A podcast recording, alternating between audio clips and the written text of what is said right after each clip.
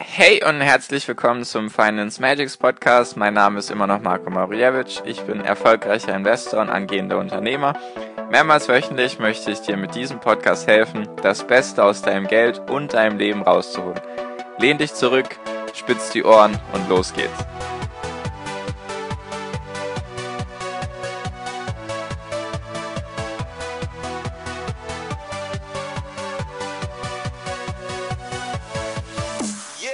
Hi und herzlich willkommen zum Finance Magics Podcast. Wir sind heute bei Folge 171 und heute geht es um ein paar Fragen, die in meiner WhatsApp-Gruppe gestellt wurden, die ich einfach heute mit dir beantworten möchte. Also wie gesagt, WhatsApp-Gruppe, falls du noch nicht weißt, was das ist. Ich habe eine WhatsApp-Gruppe gestartet, eben um Leute, die sich für Aktien und ETFs und allgemein Persönlichkeitsentwicklung und so weiter und so fort, um die zusammenzubringen da habe ich mich für WhatsApp entschieden, eben weil Facebook da nicht mehr nicht mehr die beste Adresse ist für eine Gruppe und Instagram da die Gruppe einfach nicht, nicht übersichtlich ist, deswegen meine WhatsApp-Gruppe.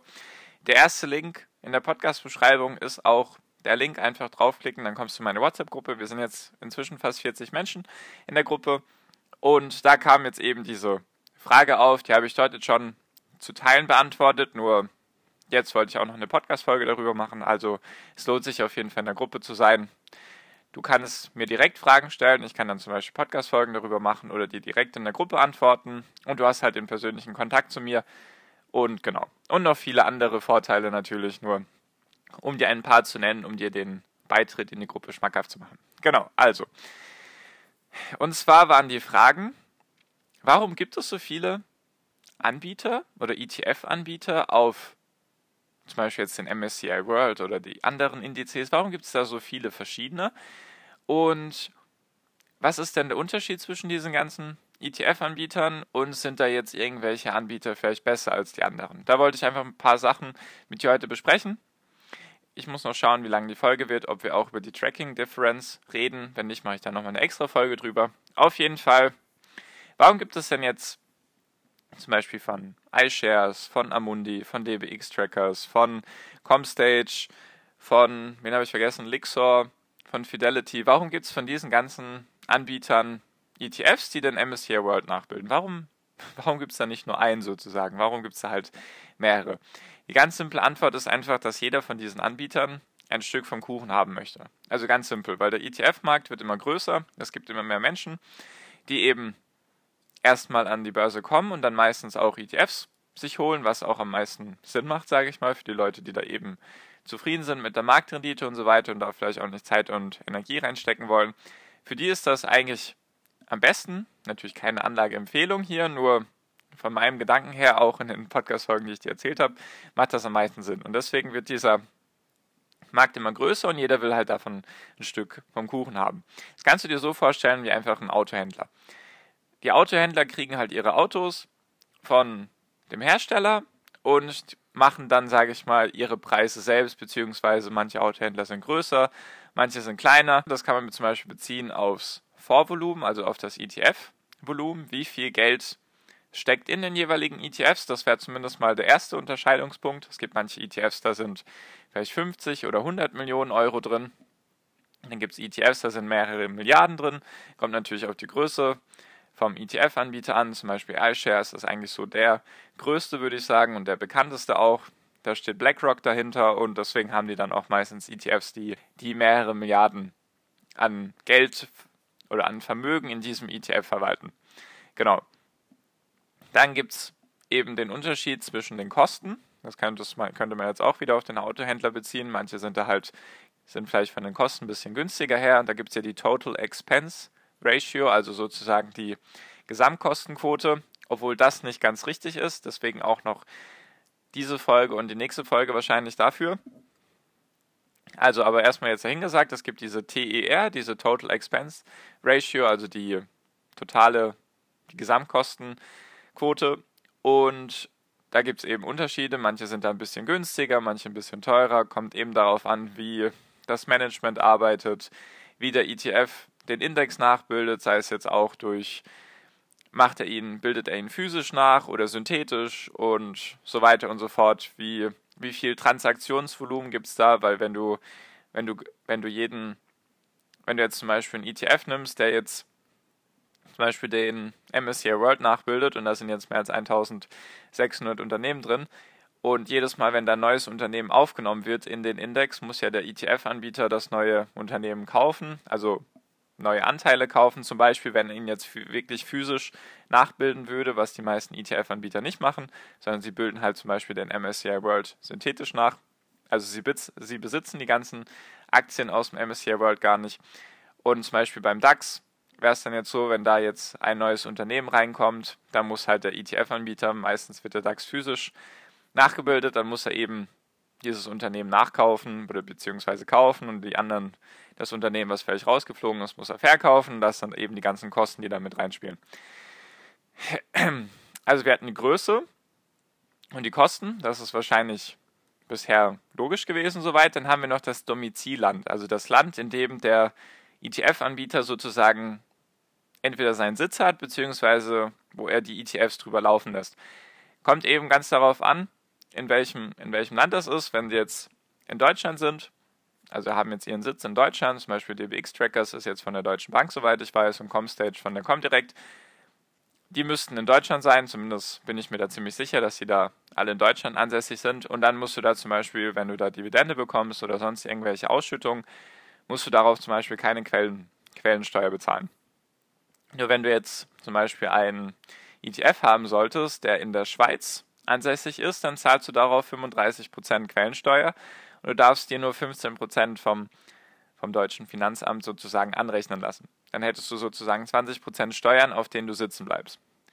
Andere Beispiele, also ich sag mal so, ich kenne persönlich noch keinen ETF, der in der Schweiz ansässig ist, weil das einfach von, den Quellen, von der Quellensteuer her uninteressant wäre, denke ich, für viele Anbieter oder für viele Anleger. Die meisten kommen eben aus Deutschland, aus den USA, Irland, Luxemburg und Frankreich vielleicht noch, hätte ich gesagt, oder Großbritannien. Und da ist es dann so, in Deutschland zahlst du keine Quellensteuer, in Irland auch nicht, in Großbritannien auch nicht und in Brasilien zahlst du auch keine Quellensteuer. Also da kriegst du direkt die Ausschüttung eben. Natürlich, wenn sie jetzt in Dollar ist, wird noch der, Wechsel, ähm, der Wechselkurs mit einberechnet.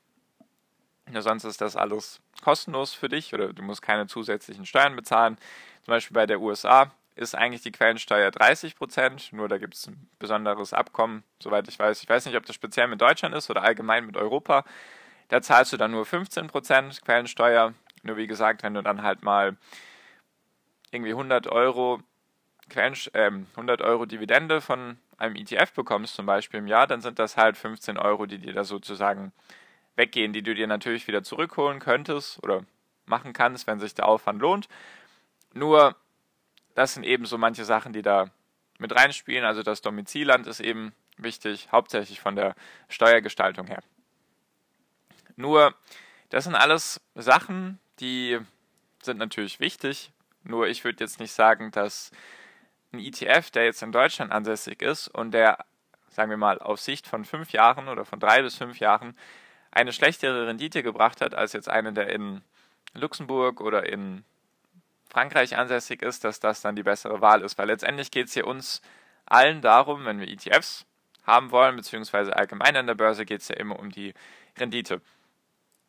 Und die wichtigere Zahl, würde ich sagen, ist die Tracking Difference. Also die, die Differenz, die der ETF vom Index hat. Heißt einfach, wie, wie genau schafft er es, den Index nachzubilden.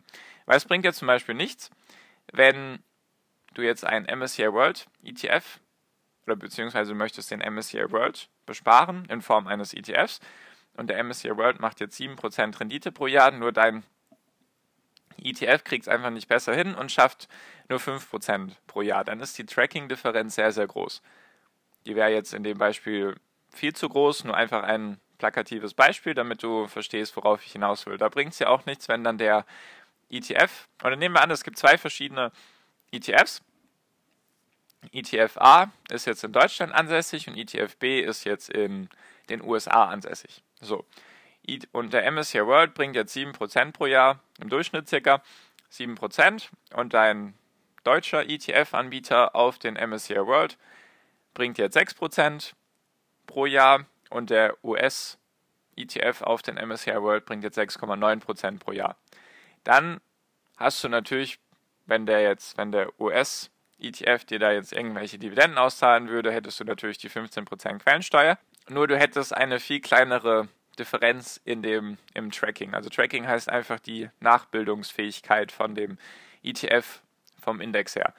Und das ist so die Kennzahl, die ich mir anschauen würde, worüber ich jetzt auch dann in der nächsten Folge mit dir sprechen werde, über die Tracking-Differenz, wo du das herausfindest, was es da für, für eine Webseite gibt, die ich jetzt gut fand, wo du das rauslesen kannst und wie sich also wie es überhaupt zu dieser Tracking-Differenz kommt, was da alles mit reinzählt. Ich weiß, das ist jetzt extra ein bisschen hier Spannungsbogen hochhalten, nur ich wollte jetzt in dieser Folge erstmal so die grundlegenden Unterschiede erklären, also warum es so viele ETF-Anbieter gibt und was es da für Unterschiede gibt und worauf ich da eher achten würde, also auf die Tracking Difference, anstatt auf die TER, also anstatt auf die, auf die totale oder auf die Gesamtkostenquote würde ich auf die Tracking-Differenz schauen, eben weil, weil das aussagekräftiger ist, meiner Meinung nach. Das sind dann die tatsächlichen Kosten wirklich. Nur darüber erzähle ich dir dann mehr in der nächsten Folge. Ich mache jetzt extra ein bisschen hier Spannungsbogen hochhalten, nur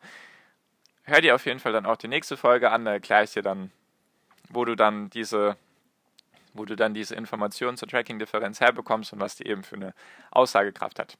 Genau. So viel wollte ich dir mit dieser Folge mit auf den Weg geben. Wie gesagt, falls du Lust hast, in meine WhatsApp-Gruppe beizutreten, der erste Link ist einfach der zur WhatsApp-Gruppe.